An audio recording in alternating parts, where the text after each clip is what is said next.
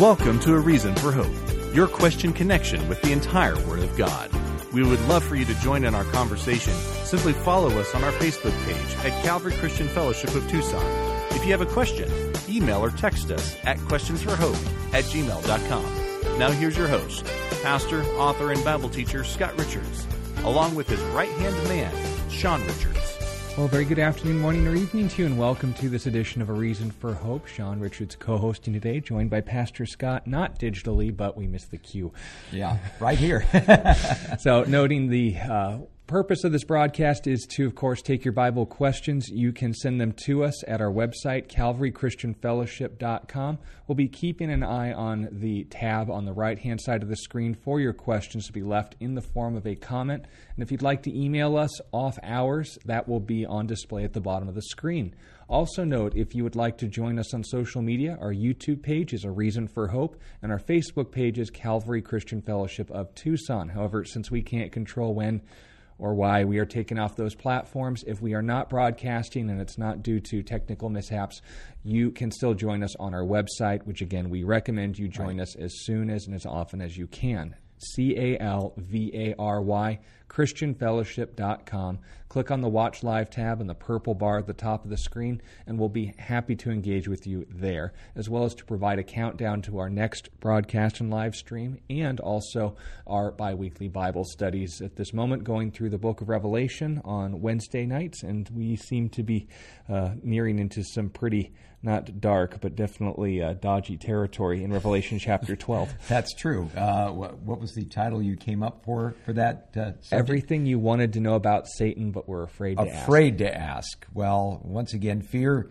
breeds in darkness, and the light of God's word can shine on these things. And I think, uh, believe it or not, although we are going to be talking about uh, the career and the tactics of the wicked one, uh, I think you're going to find it a very encouraging study, very important for us to realize that uh, those who are with us are more than those who are against us.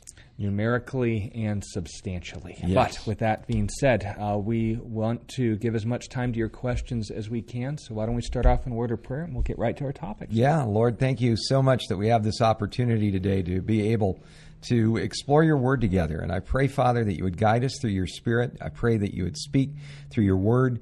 I pray that we would be built up in our relationship with you and draw near, Lord. What a privilege that because of what Jesus has done, we can enter into your gates with thanksgiving, your courts with praise, and uh, find uh, that uh, boldness to be able to enter the most holy place in heaven itself and have that face to face fellowship with you. We pray that in some small way this broadcast would be used by you to build up and provide that blessing and benefit for us as your flock. Uh, we thank you for the privilege of knowing you and making you known during this time. In Jesus' name, amen. That is true. All right, now it is a not necessarily a commemoration of ancient history, but recent history. Israel's refounding is celebrating its next, of course, uh, not not centennial, but uh, what uh, three score and uh, fourteen tennial. Yeah, well, uh, seventy four years ago, Israel was founded as a nation. If you're in uh, Israel today, during the time of this broadcast, you'd be celebrating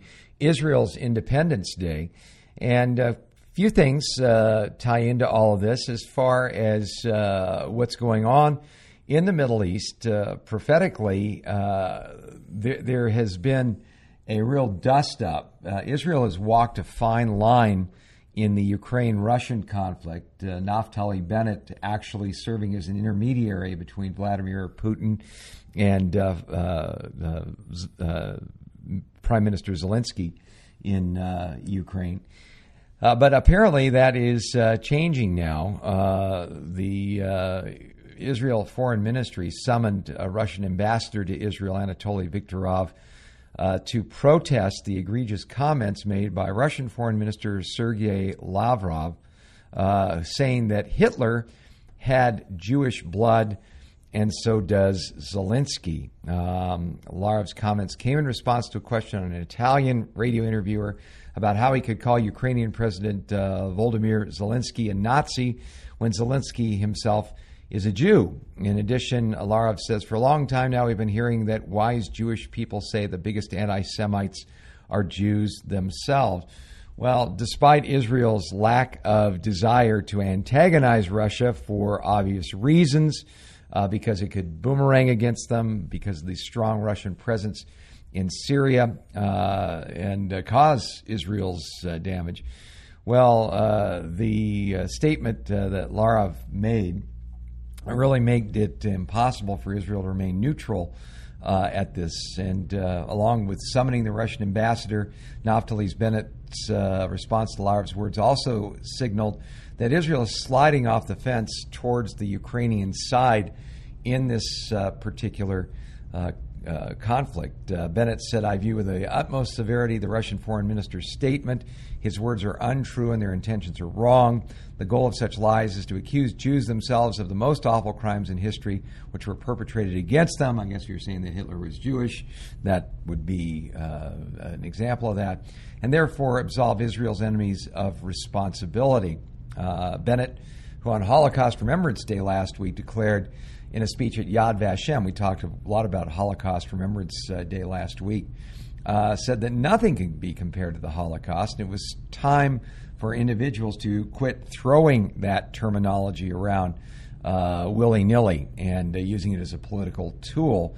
So uh, the fact that he was willing to take the Russian foreign minister to task for his comments uh, tells a couple things. First of all, it tells us how bad he found Lavrov's words uh, and the, the distance he's traveled in the 10 weeks that this war has been going on. He's gone from condemning the war, uh, but never mentioning the Russians by name, to now slamming the Russian uh, foreign minister. Uh, so uh, you know the the uh, incident going on there. It is definitely heating up, and prophetically, we know that Russia will not be an ally of Israel in the last days. We know that from Ezekiel 38 and 39, one day Russia will lead a coalition of nations in an attempt to wipe Israel off the map once and for all. So that relationship is always going to be a, uh, a dicey one, to be sure. Another uh, very interesting thing that uh, was uh, posted in the Jerusalem Post uh, these days, we've talked quite a bit about uh, the idea of, of the uh, Temple Mount and the increasing interest in the Temple Mount. Well, there were a couple articles uh, that broke in the Jerusalem Post uh, that uh, definitely referred to this idea. Uh, one of them, written by Emily Schrader, uh, talked about the truth behind the Al Aqsa Mosque and the fact that, interestingly, and I'm just going to give you the condensed version of this. You want to discuss it further? We certainly can on the broadcast. But uh, one of the things Emily Schrader points out is that uh, the other members of the so called uh, Abraham Accords, including the Saudis, are uh, starting to make statements that uh, the Palestinian claim to the Al Aqsa Mosque, that it is the third holiest shrine in Islam, are tenuous at best.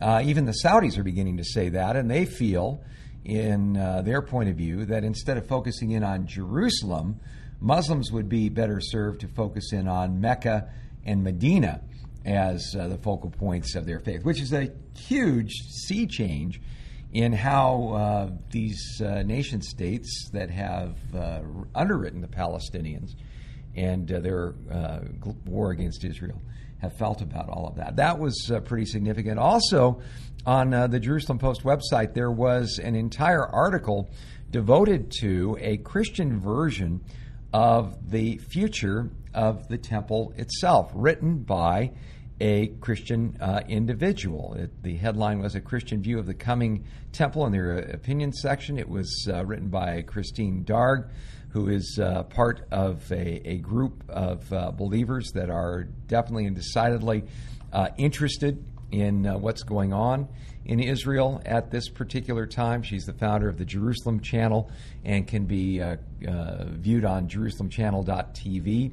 Uh, but uh, uh, Ms. Darg does an incredibly good job of presenting a solidly biblical point of view about what Scripture says regarding the future of the temple. And the fact that this is published in the Jerusalem Post is significant. So if you get a moment and you want to uh, read up on that, go to uh, jpost.com uh, slash Christian World slash article and uh, Ms. Darg's uh, article will come up there, and it's a very interesting read indeed. So, uh, when uh, the idea of uh, Israel celebrating its 74th anniversary comes up, Sean, inevitably another scripture uh, gets brought up that has caused uh, a lot more heat than light to uh, surface in Christian circles, hasn't it? Yes, when we are discussing anything when it comes to the end times, obviously 101, maybe 102, if you're being generous, should be that we don't know the day or the hour of the Lord's return. Now, whether you put that at the end of the tribulation or beginning, it's neither here nor there. We can talk consistency in a moment. But the handling of the passage, no man knows the day or the hour, is not giving us a lot of wiggle room especially right. in reference to the end times, regardless of your positions on where that ultimately doesn't know or how that doesn't know applies to us. We need to make sure that we aren't setting dates in regards to anything in the end times just to be safe. So people tell you the Antichrist is going to come to power at this time, don't believe them. You say Jesus is going to return on this date at this time for these reasons, don't believe them. If someone says they received a private vision and it's in direct contradiction with the plain words of Jesus, don't believe them. But people will still make the effort, and it usually stems from three main, I guess, reasoning processes. Right. The first is when we talk about the statement that generation will not pass pass away till all these things are fulfilled. So they hone in on the word generation and say, well, how does the Bible use the word generation? Is there some mystery code that we're being given here by Jesus, despite him saying that there is no code that's going to cancel out what I just said? Don't yeah. let the facts yeah. confuse you with what you want to find out. So they would say, well, in the Psalms, Psalm of Moses in particular, I believe Psalm 90, it says that a man's days will be 70 years or 80 if he has strength. Right. In the book of Genesis, chapter 6, I believe, it notes that uh, man's days shall be 120 years. Yeah. And then when we look at other passages, it varies anywhere in between. Or the famous passage in Numbers about uh, the 40 year generation. Yeah, uh, those who would, would die out in the wilderness. Yeah. So, taking all these things into consideration, essentially, the most popularized and the most most substantiated, and I say that with a half smile on my face, uh, interpretations or determinations of the coming of the Lord or the fulfillment of Jesus' failed prophecy that we wouldn't know the day or the hour are essentially based on this 88 reasons why Jesus must come back in 1988. They determine that from the 1940s being the time that Israel came back into the land. 48 40 plus 40 years is 1988. That yeah. was the foundation of their thesis. Yeah. Other people that said it more in the modern day would say, well, 70 or 80, so that would be uh, 73 years. The 80 would be towards the end of the tribulation, so 73 years on the dot. That came, that went. Right. Uh, Harold Camping and others like him have tried to skew the numbers and say, well, we don't know when they control the Temple Mount and when that countdown clock has started. And all well intended or not, all these ministries end up falling short of the very plain and the very direct words of Jesus. No man knows the day or the hour, no, not even the Son, but the Father only. Right. And when the disciples asked Jesus following his resurrection in Acts chapter 1, Will you now restore the kingdom? Are we going to see this whole revelation business get in action? They didn't have revelation yet, but you get the point. Yeah. He said, It is not given to you to know the times and the seasons which the Father has put in his own authority. Now, we can follow the rabbit trail of, well, if Jesus was God, wouldn't he know everything? How would he limit his knowledge like this? There's two ways we can go about that, but we want to stay on topic. Ask later in the broadcast if you'd like to know. But when it comes to this main issue, people are going to say, oh, well, Israel's celebrating 73 or 74, 74 years, so I guess we missed the cutoff point to 80. But they would look at anything in relation to Israel. So far, so good as prophetically significant. So far, so meh. Yeah. And therefore, this prophecy is in direct contradiction to the plain words of Jesus. I want this to mean this, therefore, what this means can't mean what it says because I want this to mean what right. I want it to. Right. We don't come to the Bible with a presupposition, especially but not limited to the end times, and say, How do I prove it? We say, What does the Bible state, and how is this supported? Right. By other passages, by plain interpretation, by contextualizing it, by asking, What does this mean in the most simple sense possible? And if it's a quotation, what's it referencing? If it's a allusion or a cultural reference, what are some ways we can check the background of it? And on we go. But make sure that whenever someone comes to you with a tract or a, you know, multi-paragraph long, not speaking from experience at all, explanation as to why Jesus is going to come down and they start talking about constellations and so forth, don't ba- don't waste the time. Yeah. either reading through those things or engaging with them because a they've already made up their mind and b their mind isn't on scripture. So no matter what you show to them in conflict with how they're handling the bible it's not going to go anywhere we want to have a rational and a consistent approach towards scripture and the plain sense always makes sense if not, then seek no other sense, Right. lest you believe in nonsense, as our friend Don Stewart oftentimes says. So the point being made is this regarding the end times, is this prophetically significant? Regarding the date, no. Regarding the refounding of Israel, yes, but not regarding the Lord's return. Yeah, that is the sign par excellence, I believe, that we are in the general ballpark, is that Israel's back in the land. Uh, take a look at Ezekiel chapters 36 through 39. You're going to see an incredibly vivid uh, series of prophecies about uh, the physical restoration of the land in 36. Uh, as we get into chapter 37, the famous Valley of the Dry Bones, that talks about a physical and then a spiritual restoration of Israel. And then 38 and 39, the last days invasion by uh, the uh, Russian coalition, the Gog and Magog war, as it's referred to there. Fascinating stuff indeed, and really build up your faith. Uh, the Bible's way ahead of us in terms of what's going on in this world. Yep. So, with that said, uh, just keep an eye on the sky and make sure that the blood is still flowing as you do so. Well, we want to get out to our questions with the time that we have left. Uh, starting this question from Holly, who wants to know regarding the gift of tongues. I guess it's been a while. Um, she wants to know: Are we supposed to know how to speak in tongues? With further clarification, is it are we supposed to understand what we're saying, or especially in particular, are we supposed to be able to speak with tongues on command? Uh, when it comes to instructions on the gift of tongues, we don't want to look to demonstrations of it, we want to look to explanations of it. And the best and most concise and clear explanation of the gift of tongues is found in three chapters 1 Corinthians chapters 12, 13, and 14.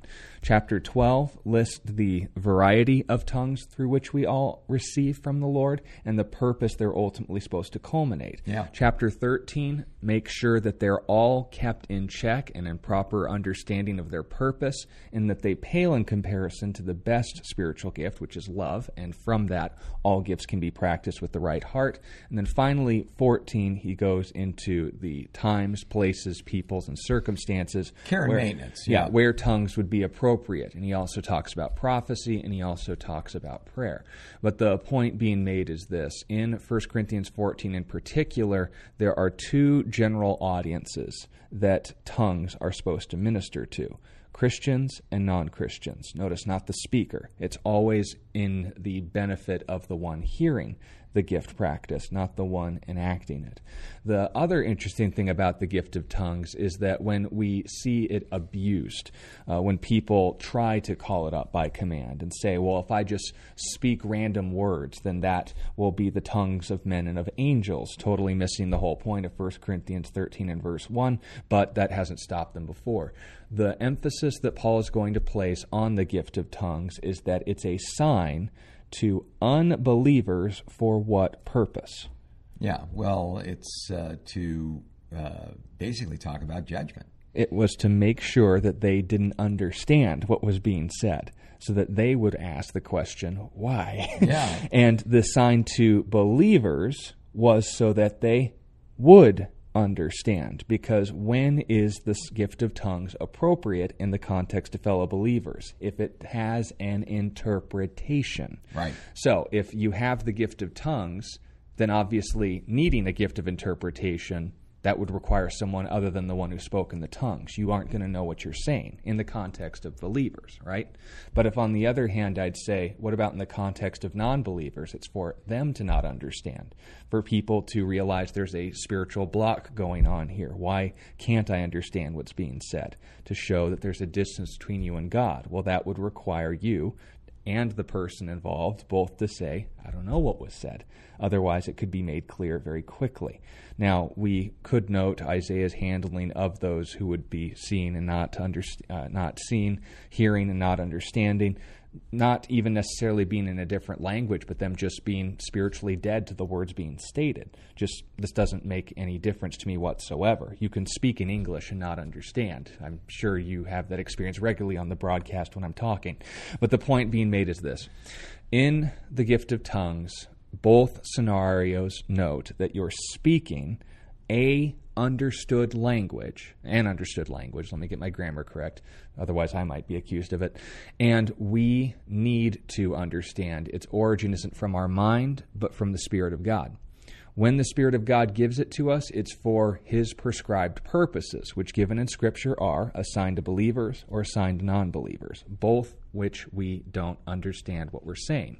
But in the sign to believers, we can learn what we're saying through another spiritual gift, which is interpretation. Right.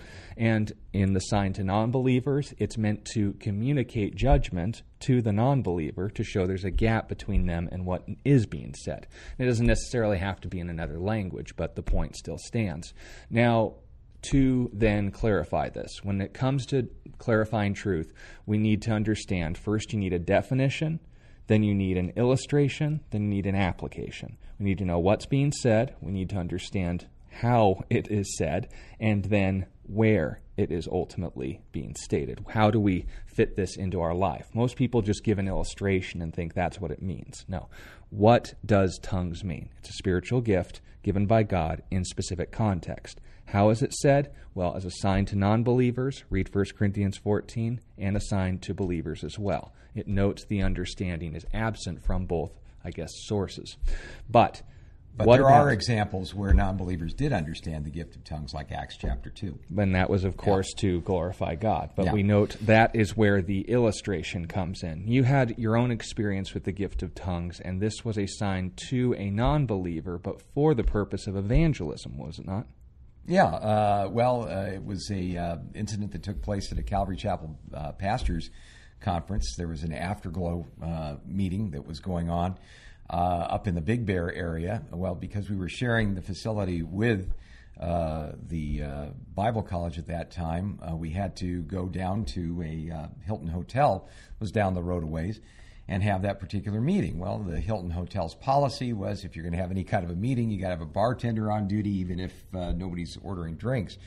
And so uh, during this gathering, uh, one of the pastors led forth an utterance in tongues. And the fellow who was overseeing uh, the afterglow says, Okay, we're going to wait on an interpretation. Well, there was no interpretation forthcoming. And so uh, the uh, fellow leading the, the afterglow said, Well, it does it appears that uh, the gift of tongues isn't in order right now. The Lord's not leading in that way. But afterwards, uh, the bartender came up to the guy who was leading the meeting, and he said, uh, "You know what just happened there?" And he said, "That fellow, you know, who prayed. What was that all about?" And he goes, "Oh, well, you know, that was uh, the uh, spiritual gift of speaking in tongues." And he goes, "Really?" And he goes, "Well, I'm from Iran, and that fellow glorified God in perfect Farsi." And so, as a result of that, he ended up giving his life to Christ. So it was in the context of a sign to a future believer. Why? Because an interpretation was present. Right. Now he had the interpretation because he understood the language. Now, if on the other hand we were to look at that in reverse, when Jesus said, Well, did Isaiah speak of you? When he said, Seeing you will not see and hearing you will not understand, it wasn't as if they didn't speak Aramaic or Hebrew. It was the fact they couldn't physically, spiritually, mentally understand what he was saying. Yeah. There was a block there. Yeah. So the sign of, of speaking in tongues comes from the Spirit for the purposes that He has prescribed in His Word. If groups try to fold, spindle, and mutilate it to make it a sensational experience, check it out.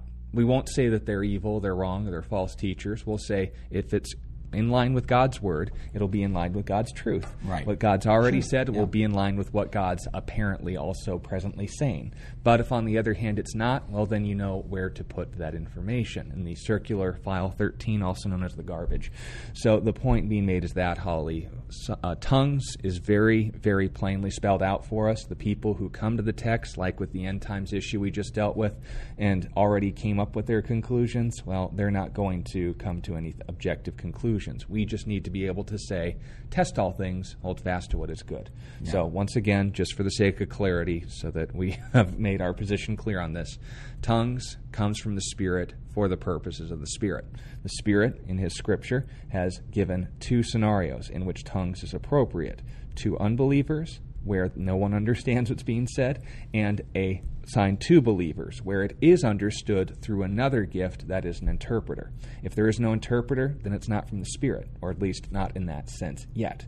If it isn't understood or not meant to be understood, then it's a sign of judgment, and in either case, note the purpose Right. is for the glorification of God. That is what every spiritual gift is meant to do, but they all pale in comparison to the verse, or the chapters rather, right in the middle of 12 and 14, which is love. Without God's heart, you can speak with the tongues of men and of angels, and it profits you nothing. It's sounding brass, a clanging cymbal, meaningless noise. Yeah. Uh, the only thing I'd add to that is, uh, Holly, there does appear to be, in a sense, a hybrid of this that the Apostle Paul speaks of in 1 Corinthians 14. Uh, there he says in verse 13, Therefore let him who speaks in a tongue pray that he may interpret. For if I pray in a tongue, my spirit prays, but my understanding is unfruitful. What is the conclusion then? I will pray with the Spirit, and I will also pray with the understanding. I will sing with the Spirit, and I will also sing with the understanding. Otherwise, if you bless with the Spirit uh, only, how will he who occupies the place of the uninformed say amen at your giving of thanks, since he does not understand what you say? For you indeed give thanks well, but the other is not edified. He said, I thank God, my God I speak with tongues more than you all. Yet in the church, I would rather speak five words with my understanding than I teach others than 10,000 words in a tongue. He goes on to say that if there is no interpreter, let that person speak to himself and to God.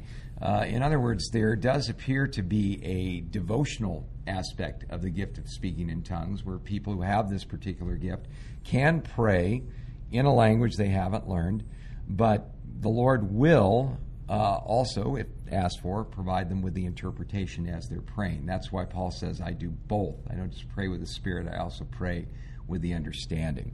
And note, So- you began with Scripture for the definition. What would be an example or an illustration of that? We had, uh, following the days after 9 11 in our local fellowship, a woman who was praying and she started speaking Hebrew. You took Hebrew and were unknowing at the time the interpreter in this situation. Yeah. But she said, uh, Oh, well, there was an interpretation. I feel bad. And you said, Oh, you don't know Hebrew? Oh, I was the interpreter here. I missed out on I. I knew what she said, but uh, it was like so natural because I'd studied uh, Hebrew that I just didn't share. I just thought, oh, well, that's that's great. Someone on 9/11 is praying in is uh, praying in Hebrew who knows Hebrew. But no, at that point. She didn't know it, but she was aware that she was speaking in her prayer language. She didn't know what she was saying, though. Tying it back to your question. Yeah, but I do think there are some people, and uh, you can talk to them individually about their experience in their devotional life, where they will pray in a tongue and also pray with their understanding at the same time. But note Scripture first, experience second. Yeah. Uh, here's a question from Robert who wants to know regarding deliverance. Uh, for those of you who aren't in on the shorthand, that is the approach towards ministry that views any and every form of the flesh manifesting itself, whether it's in having a lack of self control regarding your mouth, regarding a lack of self control regarding your temper, regarding sexual sin, regarding lying, regarding cheating, stealing. It's all a result of demonic intervention, if you will. They would categorize it with oppression as opposed to possession, but the point still stands that exorcism is the go to for any form of spiritual growth and, I guess, um, what would be the word? I guess, uh, response to uh, sins in your life. Instead of confession, Yeah. it is confrontation. Instead of uh, seeking edification, it is exorcism. It is bringing the matter entirely in the focus of the demonic and not on the flesh or the world. So, with that said, um, he's watched many videos via YouTube I think that explains anything. Yeah. Of ministers praying for people to get delivered, say of demonic uh, influence, but it's almost as if it gives a stage for the enemy. You then said, I know when Jesus healed and did deliverance, we're going to be careful with that word because, again, we had to clarify it. Uh, he did showcase it or give the enemy, or I guess you said didn't showcase it or give the enemy a platform, but rather said, be quiet and come out. But there was also an account, we'll clarify this, where Jesus asked the demon its name. He didn't. And we'll show you where and why in a second. But I believe it was for a purpose. That's true.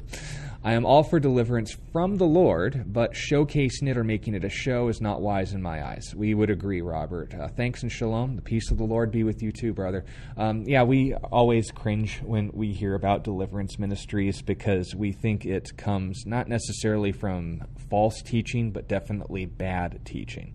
When people say that, oh, well, you deny that the demonic plays any role in spiritual warfare. No, not at all. We just don't think that every spiritual obstacle is a result of a demon oppressing you in some way. Yeah. When Jesus combated the two men outside the Gadarenes, he named them, quote unquote, in this ritual that was taken into Roman Catholic tradition and also popularized by other modern books.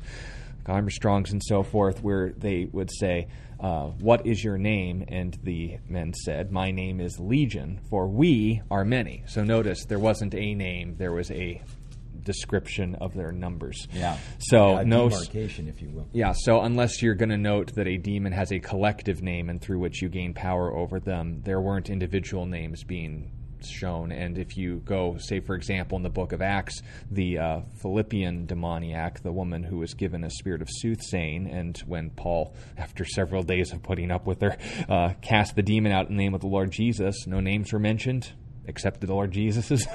and the only result was instead of a ritual or instead of vomiting or instead of this big show and stage, as you said, Robert, she simply was delivered. And that was that. Now, uh, when we're talking about the issues of exorcism or not, carte blanche, we would identify it as successful with one and only one thing. In the name of Jesus, fill in the blank. Be quiet, get out of here.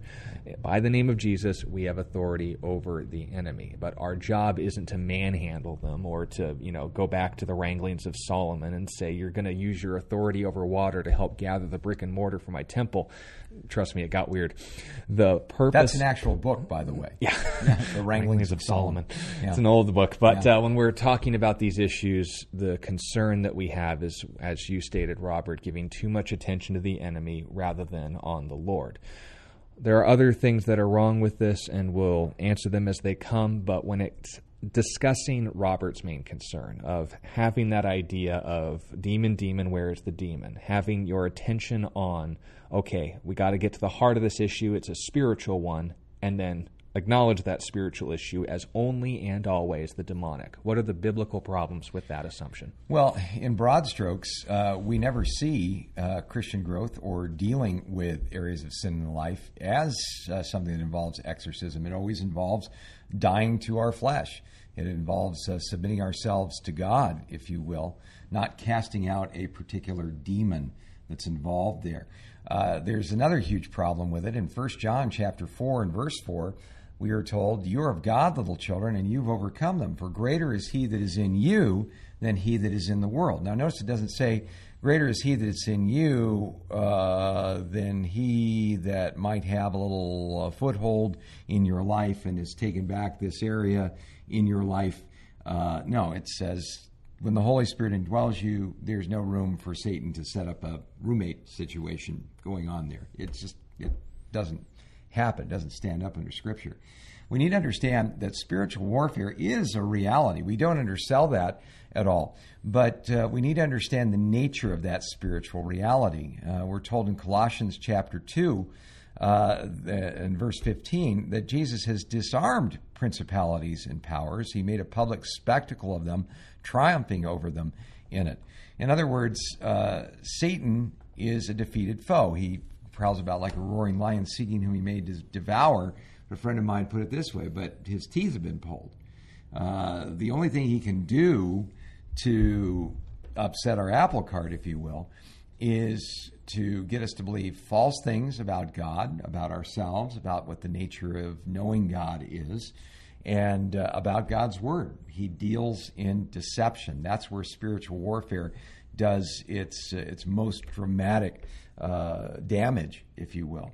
And so, really important for us to understand that when people come and they go, "Oh, I want to be delivered of this demon," uh, there's, in a sense, where there's some drama involved with all of that, and I think uh, certain people are involved with deliverance ministries like the drama that's involved with it. There are certain people who will say, "Well, um, you know, I had them pray to cast this demon out of me, and it worked. I experienced this."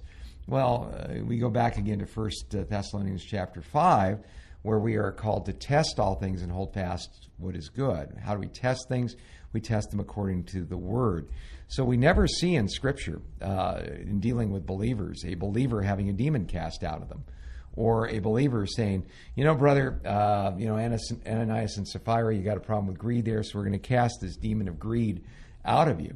It was all about uh, being accountable for your own sins, if you will. And we read through the epistles. If it was just a question of uh, a uh, pastor taking authority over some principality and power that had weaseled its way into your life, certainly we would see those direct instructions that are found in the Word. But it's never there. There are all kinds of instructions about dying to self and dying to the old man and putting off the old ways and asking for the power of God's Spirit to give us uh, the fruit of the Spirit, among which are self control, to be able to deal with those sort of things.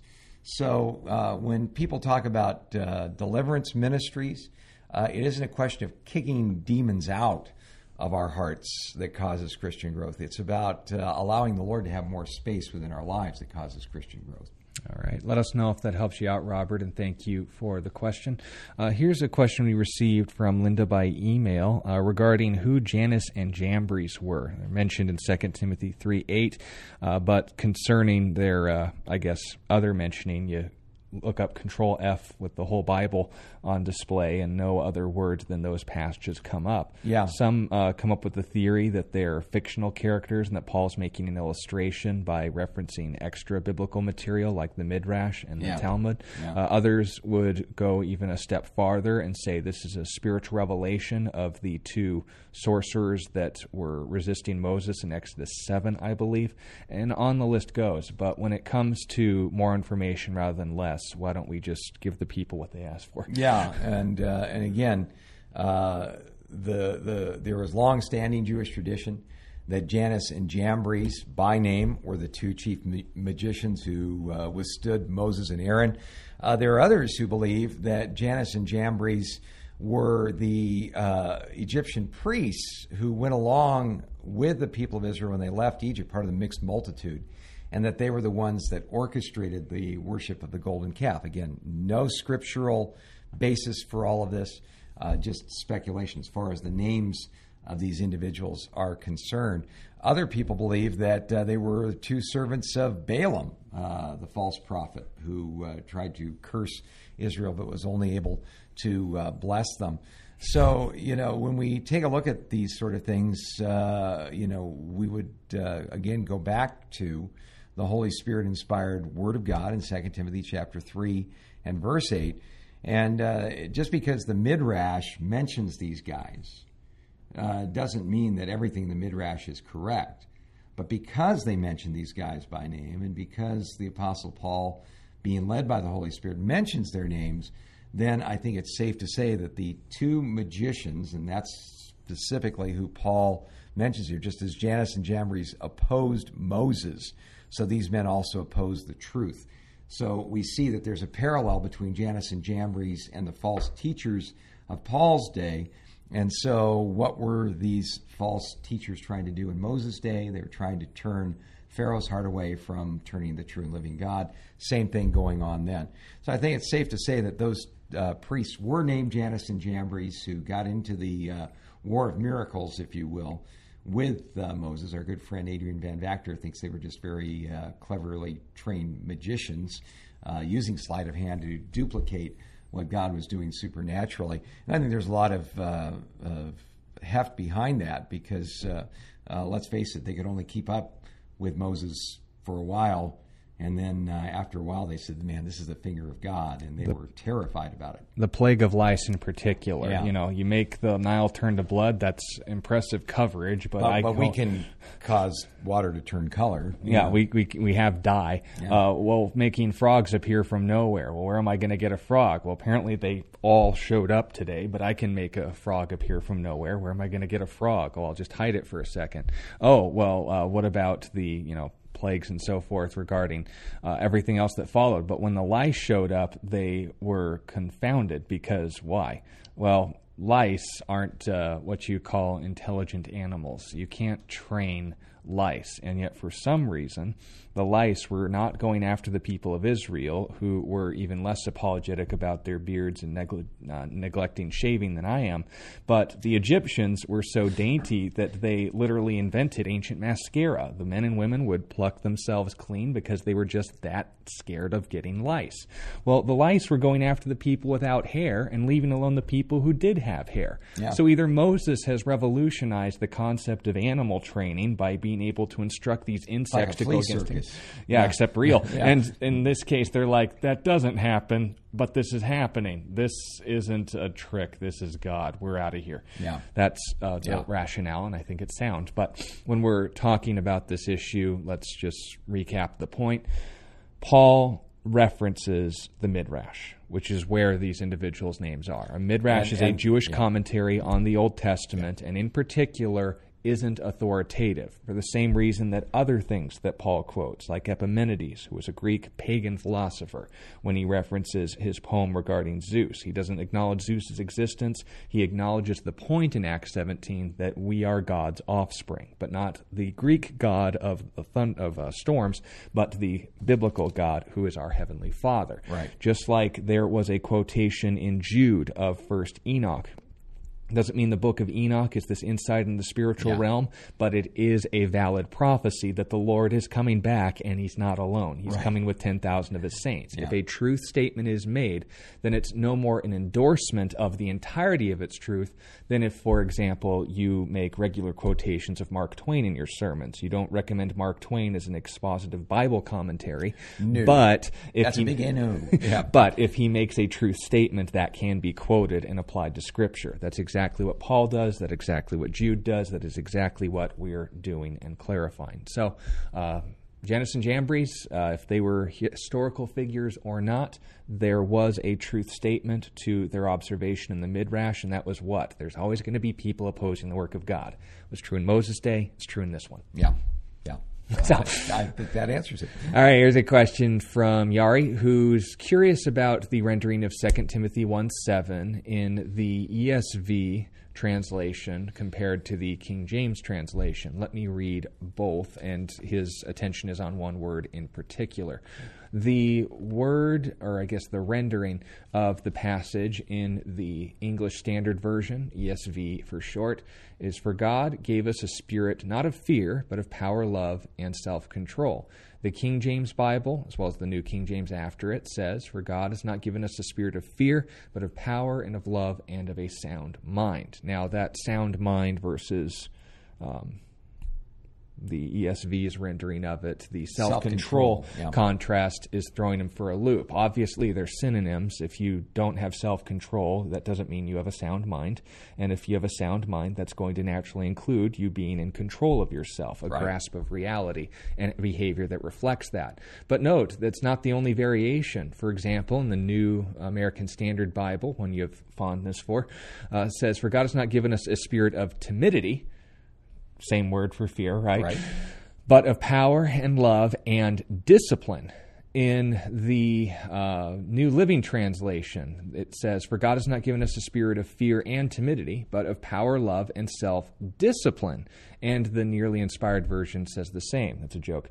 Uh, when we're talking about this, though, joke. yeah, when we're talking about this, though, people see different words and they oftentimes react to it more than they ought to when and what is the most appropriate reaction when we see different words, and how should we have a sound mind Well, when I it think, comes I to think we can demonstrate this for you. You know, and sitting in front of Sean on his screen right now is a uh, really helpful website called BibleHub.com. Yeah. And uh, it will not only give you a, uh, a listing under these verses of the way Eng- different English translations will render a verse, but then you can also look up the actual word that is being used in that particular passage and uh, discover exactly what its meaning is through the use of a uh, Bible study device called a lexicon, which explains Greek words and gives you a definition. If you've ever seen the Amplified Bible, what the Amplified Bible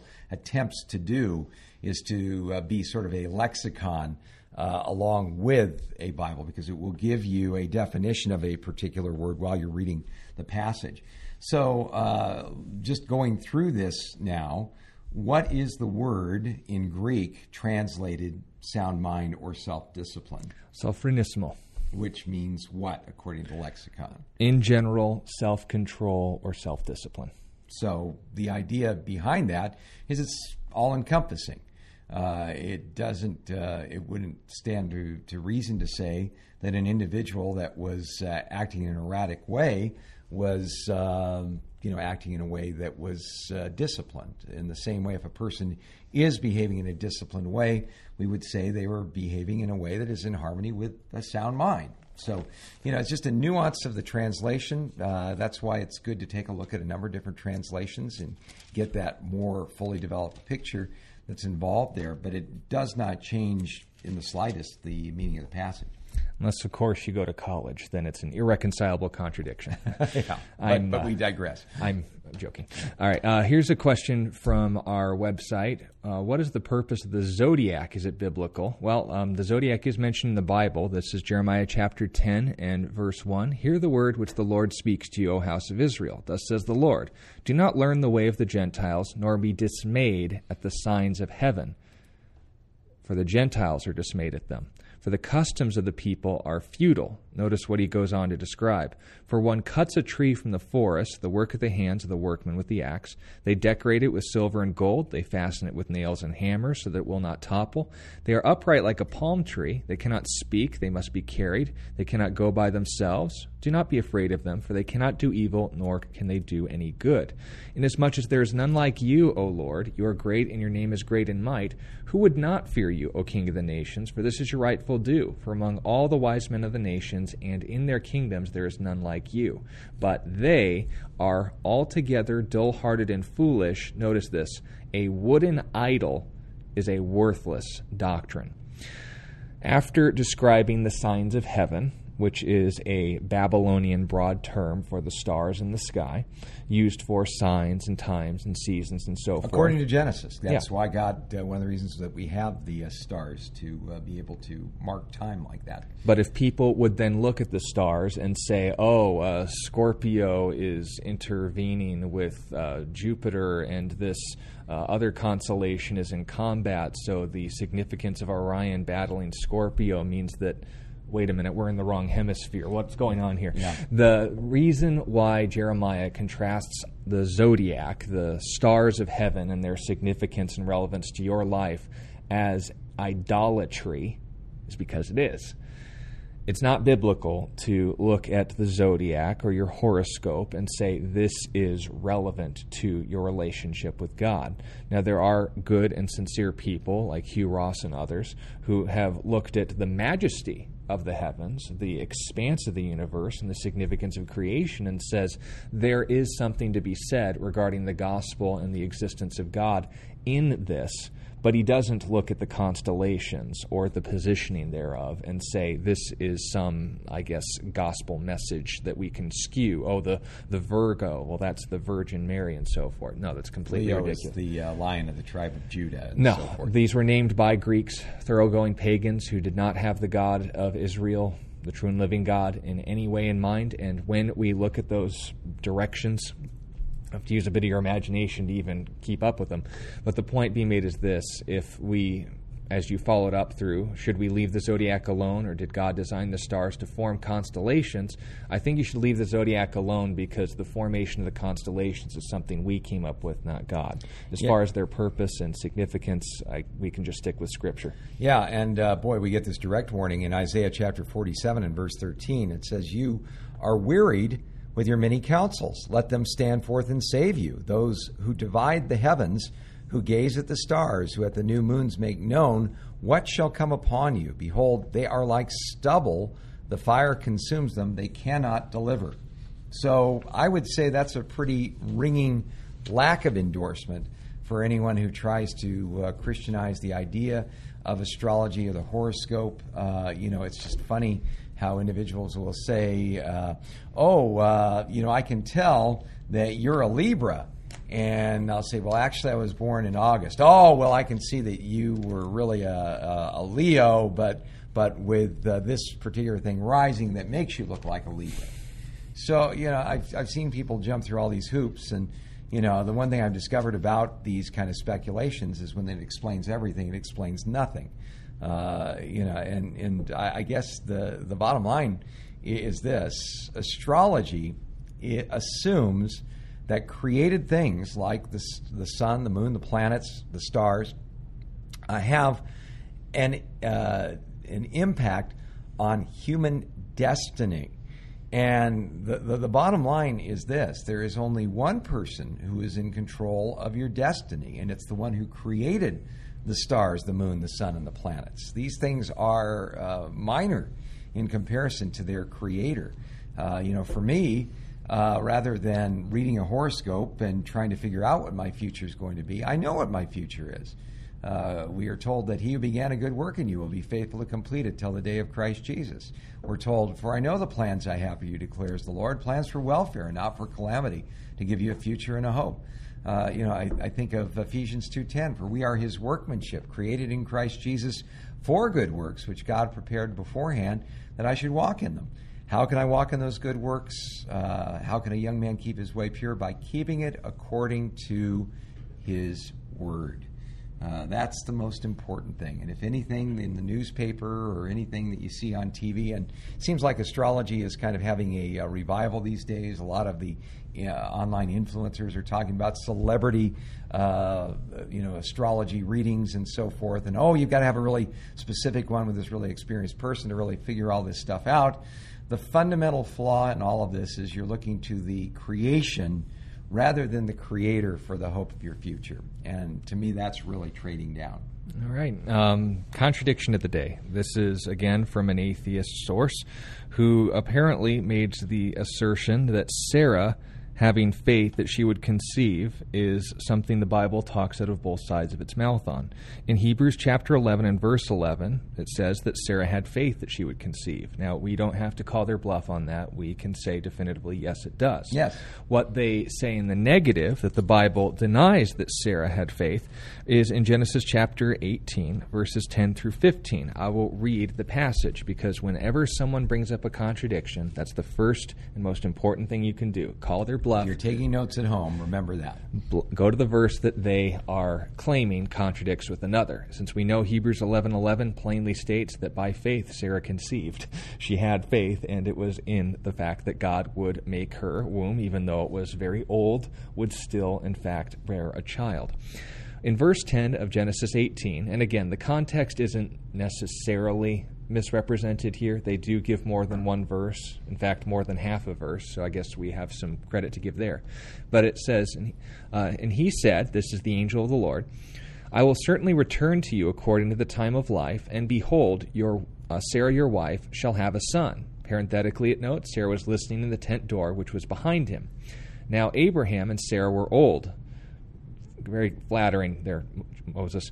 Well advanced in age, and Sarah had passed the age of childbearing. Therefore Sarah laughed within herself, saying, After I have grown old, shall I have pleasure, my Lord being old also? And the Lord said to Abraham, notice the Lord, right? All L O R D, all caps there. Why did Sarah laugh, saying, Shall I surely bear a child since I am old? Is anything too hard for the Lord? At the appointed time I will return to you, according to the time of life, and Sarah shall have a son. So the Lord repeats himself and says, Is anything too hard for the Lord? Right. Sarah denied it. Yeah. because still standing outside the tent. I didn't laugh. And God said, No, but you did laugh. Yeah. So anywhere in that text, folks, of Sarah doubting, not having faith, the definitive statement that Sarah not only A, didn't have faith that the Lord could do this, but B, never had faith from this time onward. It's almost That's as if yeah. it's almost as if when the Lord told Sarah directly, "Is anything too hard for the Lord?" Hebrews 11:11 explains to us she took that to heart. It's the same kind of arguing of saying that, well, you say in the Bible that Abraham existed. And in the book of Genesis, chapter 12, it says indeed that Abraham existed. But in Genesis, chapter 9, it doesn't mention Abraham at all. So if Abraham didn't exist at this time, the Bible is contradicting itself. How could Abraham come into existence at a point in history? Yeah, it's kind of ridiculous. Yeah. Could Sarah not have faith at some point and, imagine this, develop, learn a lesson, take it to heart? This is what brings us to the second phase of dealing with a contradiction. And no, it's not being smarmy. It is knowing what a contradiction is. A contradiction is a violation of the second formal law of logic that A does not equal non A. Two things in the same way and in the same sense can't both be true and cancel each other out. If the Bible was contradicting itself, then Hebrews 11:11 stating Sarah by faith conceived. And he, or, uh, excuse me, Genesis chapter 18 would have to definitively say, without faith, Sarah never conceived, or without faith, Sarah conceived. It would be in direct conflict with the core statement. But if you impose on the text something that A is irrational and B is inconsistent, that is not a contradiction. It's certainly a difference, but it requires a willful dismissal of anything farther than just taking their word for it in order to be taken seriously. Yeah. Hey, uh, real quick, as we're wrapping up the program, as many of you know, uh, the Supreme Court, uh, the potential uh, uh, overturning of Roe versus Wade being leaked in a preliminary document has uh, lit up social media.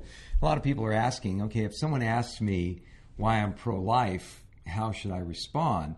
Well, let me give you four ways you can respond real quick as we wrap up the program. And uh, they're easy to remember. You might want to just even scribble them down. Number one is Scripture. The Bible tells us in Psalm 139 Your eyes saw my unformed substance in the days which were ordained for me when there was not yet one of them. From the Bible's point of view, life begins at conception. The second point is the Savior. We see in the book of Luke, chapter 1, that when Mary and Elizabeth met, when both their children were in utero, one of them in the first trimester, the other in the second trimester, they were able to have a spiritual experience with one another. There is no passage of Scripture that indicates that there was a lack of personhood at that time. Third uh, is science. There is uh, nothing that in science that shows that a fertilized egg is an inanimate object. It's a being that is human. It's a human being. And finally, sense. Ask them the question, when did your life begin? And I think that'll give you some great things to share. God bless you.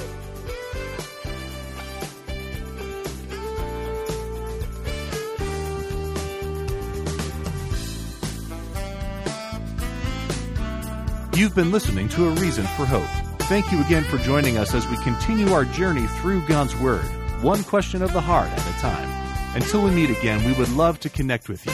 You can text or email your questions to questionsforhope at gmail.com. You can also find out more about our ministry at calvarychristianfellowship.com. And be sure to join us next time on A Reason for Hope. A Reason for Hope is an outreach ministry of Calvary Christian Fellowship in Tucson, Arizona.